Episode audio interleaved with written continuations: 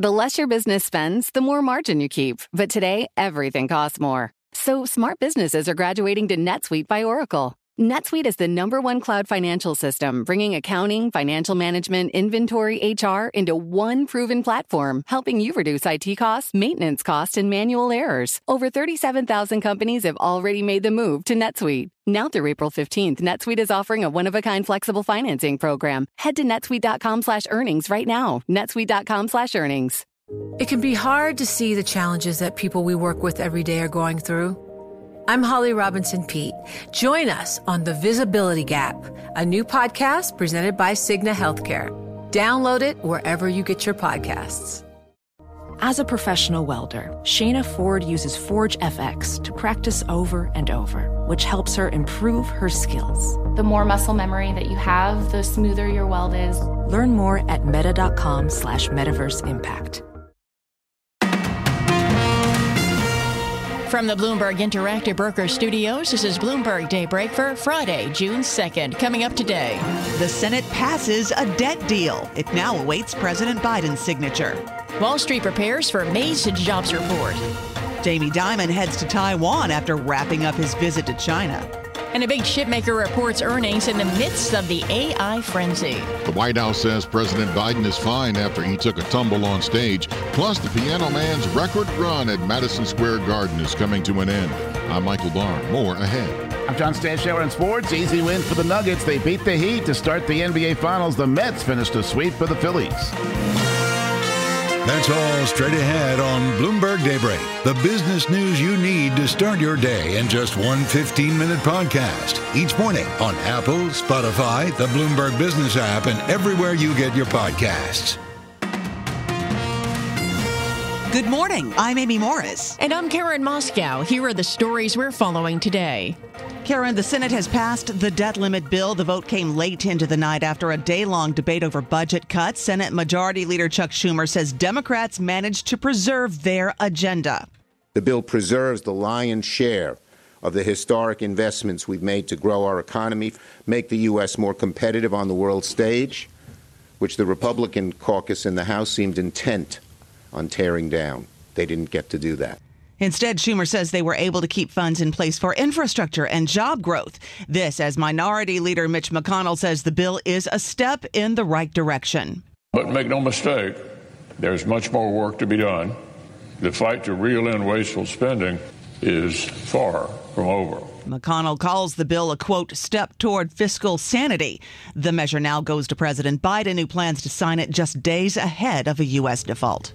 Well, Amy, the bill passed by a vote of 63 to 36. Five Democrats voted no, and several Republicans voiced strong opposition to the measure. Senator Rand Paul said the measure doesn't go far enough to rein in spending. A debt deal that creates no limits to the debt accumulation over two years is not fiscally responsible and should be rejected. Senator Paul voted against the bill. So did Mike Braun. We spoke with a Republican senator from Indiana just ahead of the vote. This is just the beginning of future agony until we get some discipline and common sense and guardrails, which we do not have currently.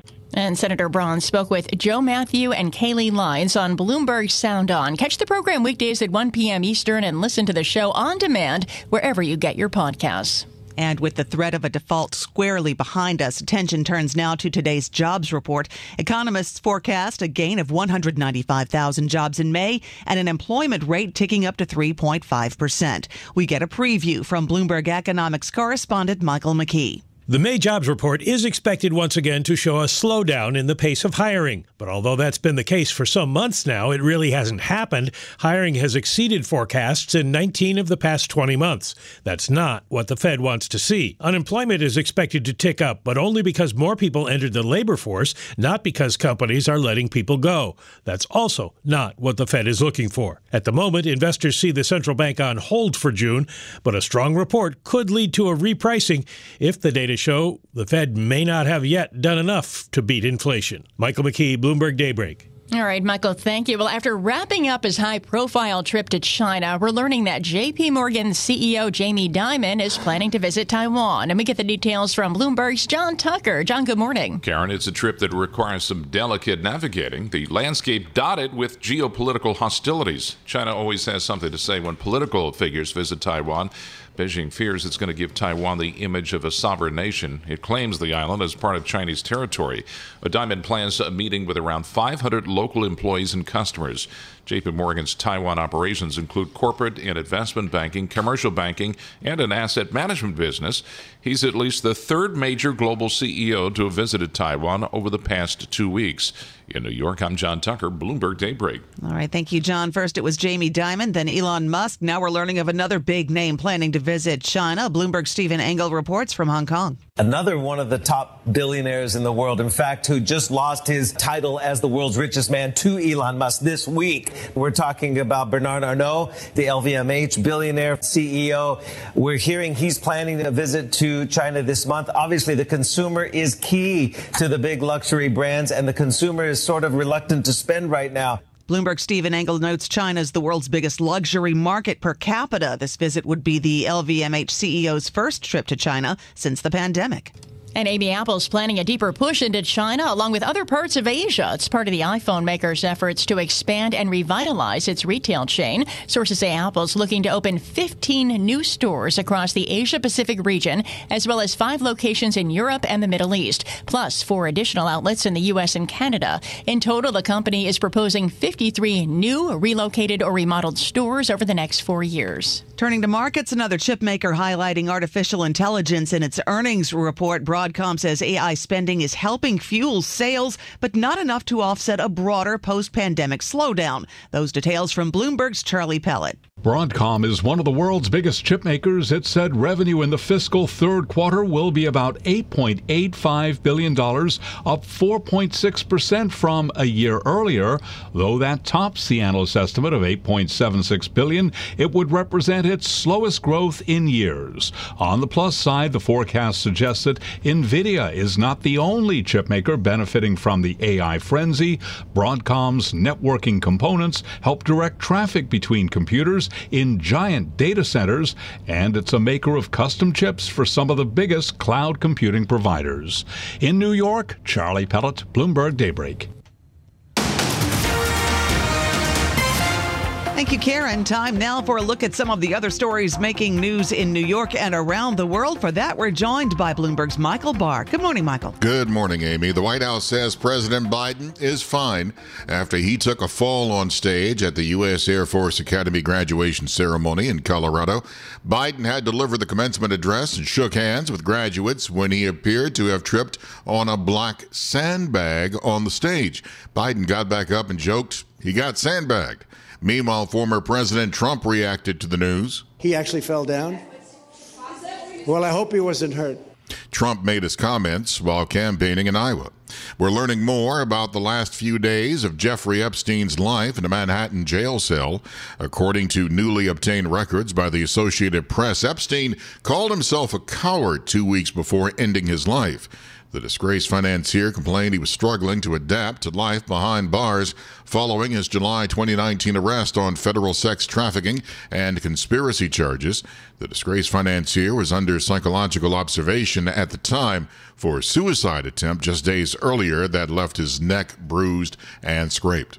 Two more members of a far right group have been sentenced for their roles on January 6th. More from Bloomberg's Dan Schwartzman.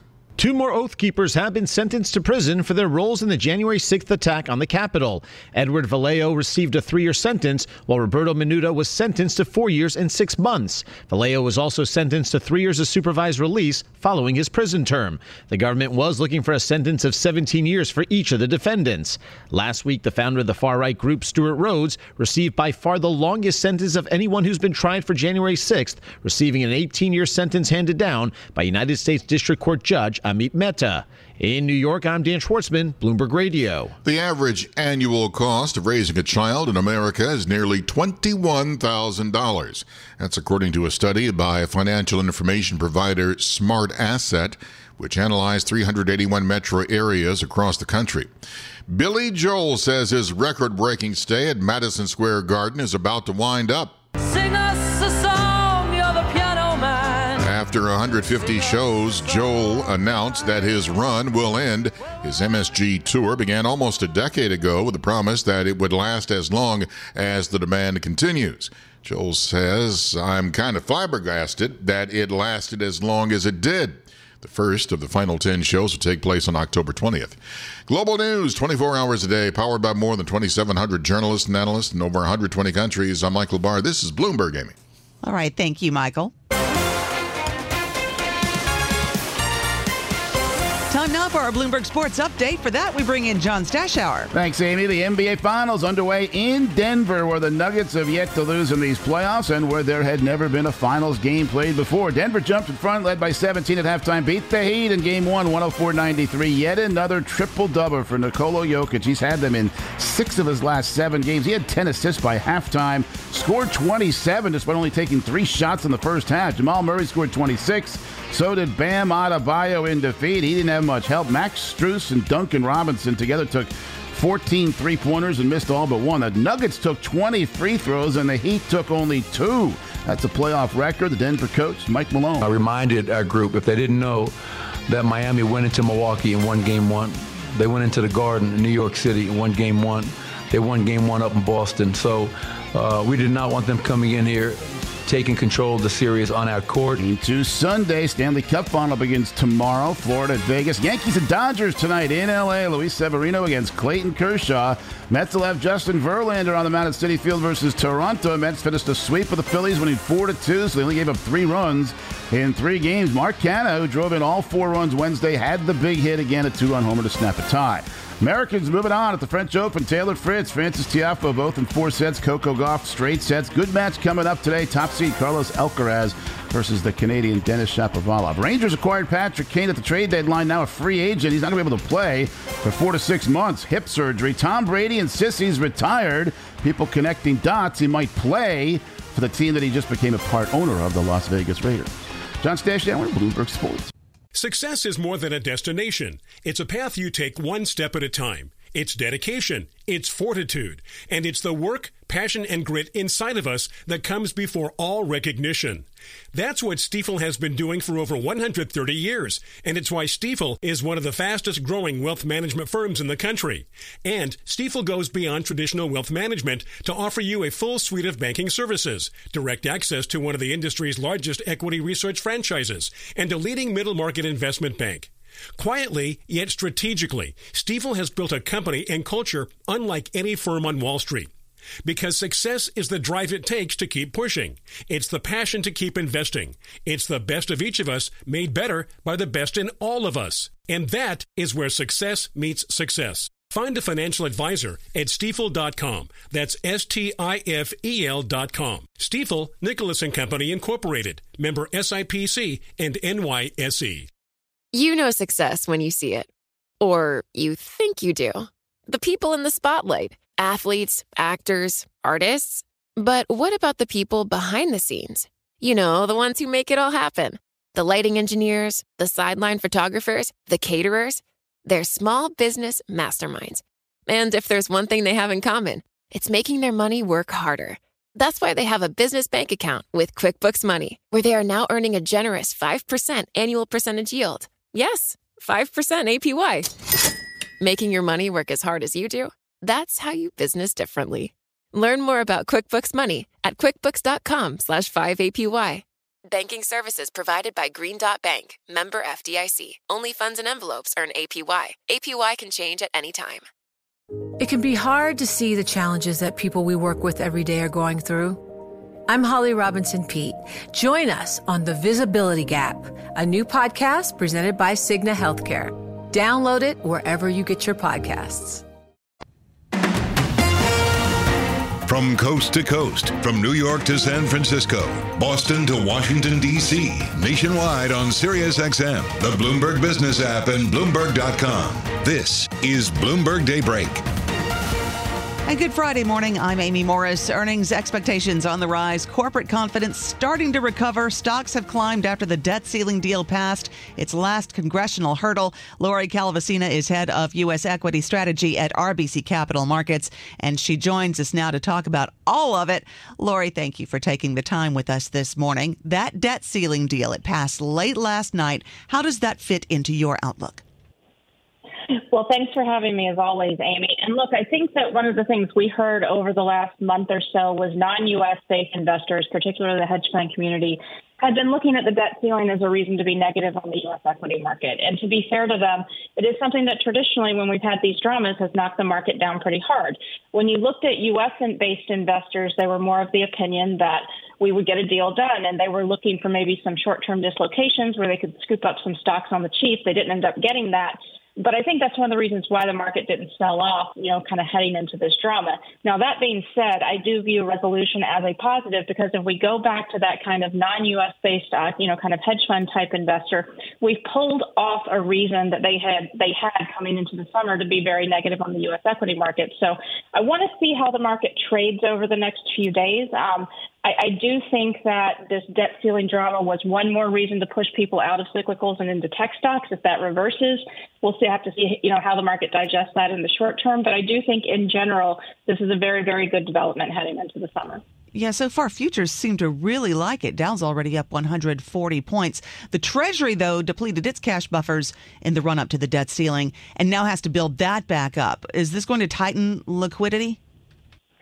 You know, I, I think it's TBD. We certainly hear about that concern. I do think, though, if, if it does end up impacting liquidity, it's one of many different factors driving the market right now. And I do think that ultimately what's going to drive stock prices in the second half of the year more than any, you know, other technical measure is going to be whether or not we get a recovery in the economy and in the earnings backdrop in 2024. And so far, those stats are holding up. If you look at earnings forecasts, if you look at GDP forecasts on the street, the bulk of the damage to the economy and the earnings backdrop are expected to be limited to 2023. Um, stocks are very forward looking right now. And as long as we can keep that recovery thesis intact, I think we're going to, you know, sort of weather any, you know, kind of technical storm. Do you expect that to impact equities? You know, I do think that, you know, with, with the liquidity measure, I think we have to wait and see. You know, certainly if we're looking at where markets are right now, we just raised our target to 4250 and we're definitely, you know, right up in that. We have thought that if you looked at the tech trade in particular, you know, conditions are ripe for a breather. I hesitate to use the word pullback because I think that sounds a little bit more nefarious than it is. Um, but I do think that we, have done so much work in the market. It wouldn't be surprising to me uh, to see the market take a little bit of a sigh of relief, you know, an edge back. That's the kind of thinking that's embedded in that kind of flat target through year end, but we'll have to see if it manifests. Certainly, some of our models are pointing to upside to 4,400 or 4,600. Now, you just touched on it. I want to dig a little bit deeper. You upped your year end target for the S&P 500. Why'd you do that? Well, look, you know, I, I've been on the road six of the past seven weeks, you know, frankly, you know, all over the country, both in the U.S. and outside of the U.S., talking to investors. And it was just clear to me after those travels that the bears on this market have been dead wrong, and they've been dead wrong for bad reasons. And we really wanted to articulate that with our target. Is there a massive, you know, kind of upswing moving from a 4,100 number, which was our prior target, to 4,250? No. But we really wanted to reiterate the view that given, you know, the distance that we've traveled in this market, we do think that these moves have been deserved. We do think it's wrong to take a deeply negative view from here. Um, we do think that we are in a messy post-crisis normalization period. We don't buy the idea that this is a bear market rally. We think some of the concerns about breadth are overblown. And frankly, we think a recession was priced in in October and a very onerous earnings backdrop was priced in in October. And we think a lot of the bears have simply forgotten that stocks are discounting mechanisms. And so we wanted to really articulate what we thought was going to drive markets in the second half of the year. And we do think it's that recovery thesis. We also think that valuations can be higher than uh, some of our peers do, uh, simply because of the moderation inflation and stabilization of, stabilization of interest rate environments. The bearish sentiment that's been in place is a, a contrarian buy signal in and of itself. Um, and we think that we're in an earnings revision recovery period now. So we really wanted to articulate those things. Oh, very briefly, we got about 30 seconds here. What are you watching for for today? In terms of today, you know, we, we don't have our own forecast on the economic data, but we do watch for how we trade relative to consensus. I want to see you know, sort of how the market digests this employment print regarding obviously what the Fed is going to do next. There's been a you know, kind of shift in thinking that we're due for another hike to come up. Um, you know, obviously, you know, I think markets would do well if we saw some of those expectations reduced, but we have to see what the data shows. You're listening to Bloomberg Daybreak Today, your morning brief on the stories making news from Wall Street to Washington and beyond. Look for us on your podcast feed at 6 a.m. Eastern each morning on Apple, Spotify, and anywhere else you get your podcasts. You can also listen live each morning starting at 5 a.m. Wall Street time on Bloomberg 1130 in New York, Bloomberg 99.1 in Washington, Bloomberg 1061 in Boston and Bloomberg 960 in San Francisco. Our flagship New York station is also available on your Amazon Alexa devices. Just say, Alexa, play Bloomberg 1130. Plus, listen coast to coast on the Bloomberg Business app, Sirius XM Channel 119, the iHeartRadio app, and on Bloomberg.com. I'm Amy Morris. And I'm Karen Moscow. Join us again tomorrow morning for all the news you need to start your day right here on Bloomberg Daybreak.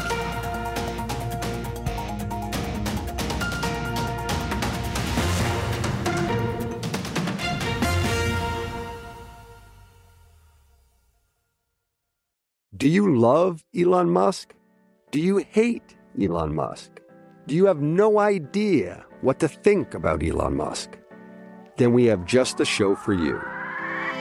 He's become even more larger than life. Buying Twitter doesn't get us closer to Mars. They are like really close to the edge of like everything falling apart. Like, oh, Elon, I volunteer, put a chip in my brain. Each week on this podcast, we'll break down, analyze, and debate the most important stories on Musk and his empire. It's all one big universe. You just work for Elon Inc. From Bloomberg Business Week, this is Elon Inc. Listen wherever you get your podcasts.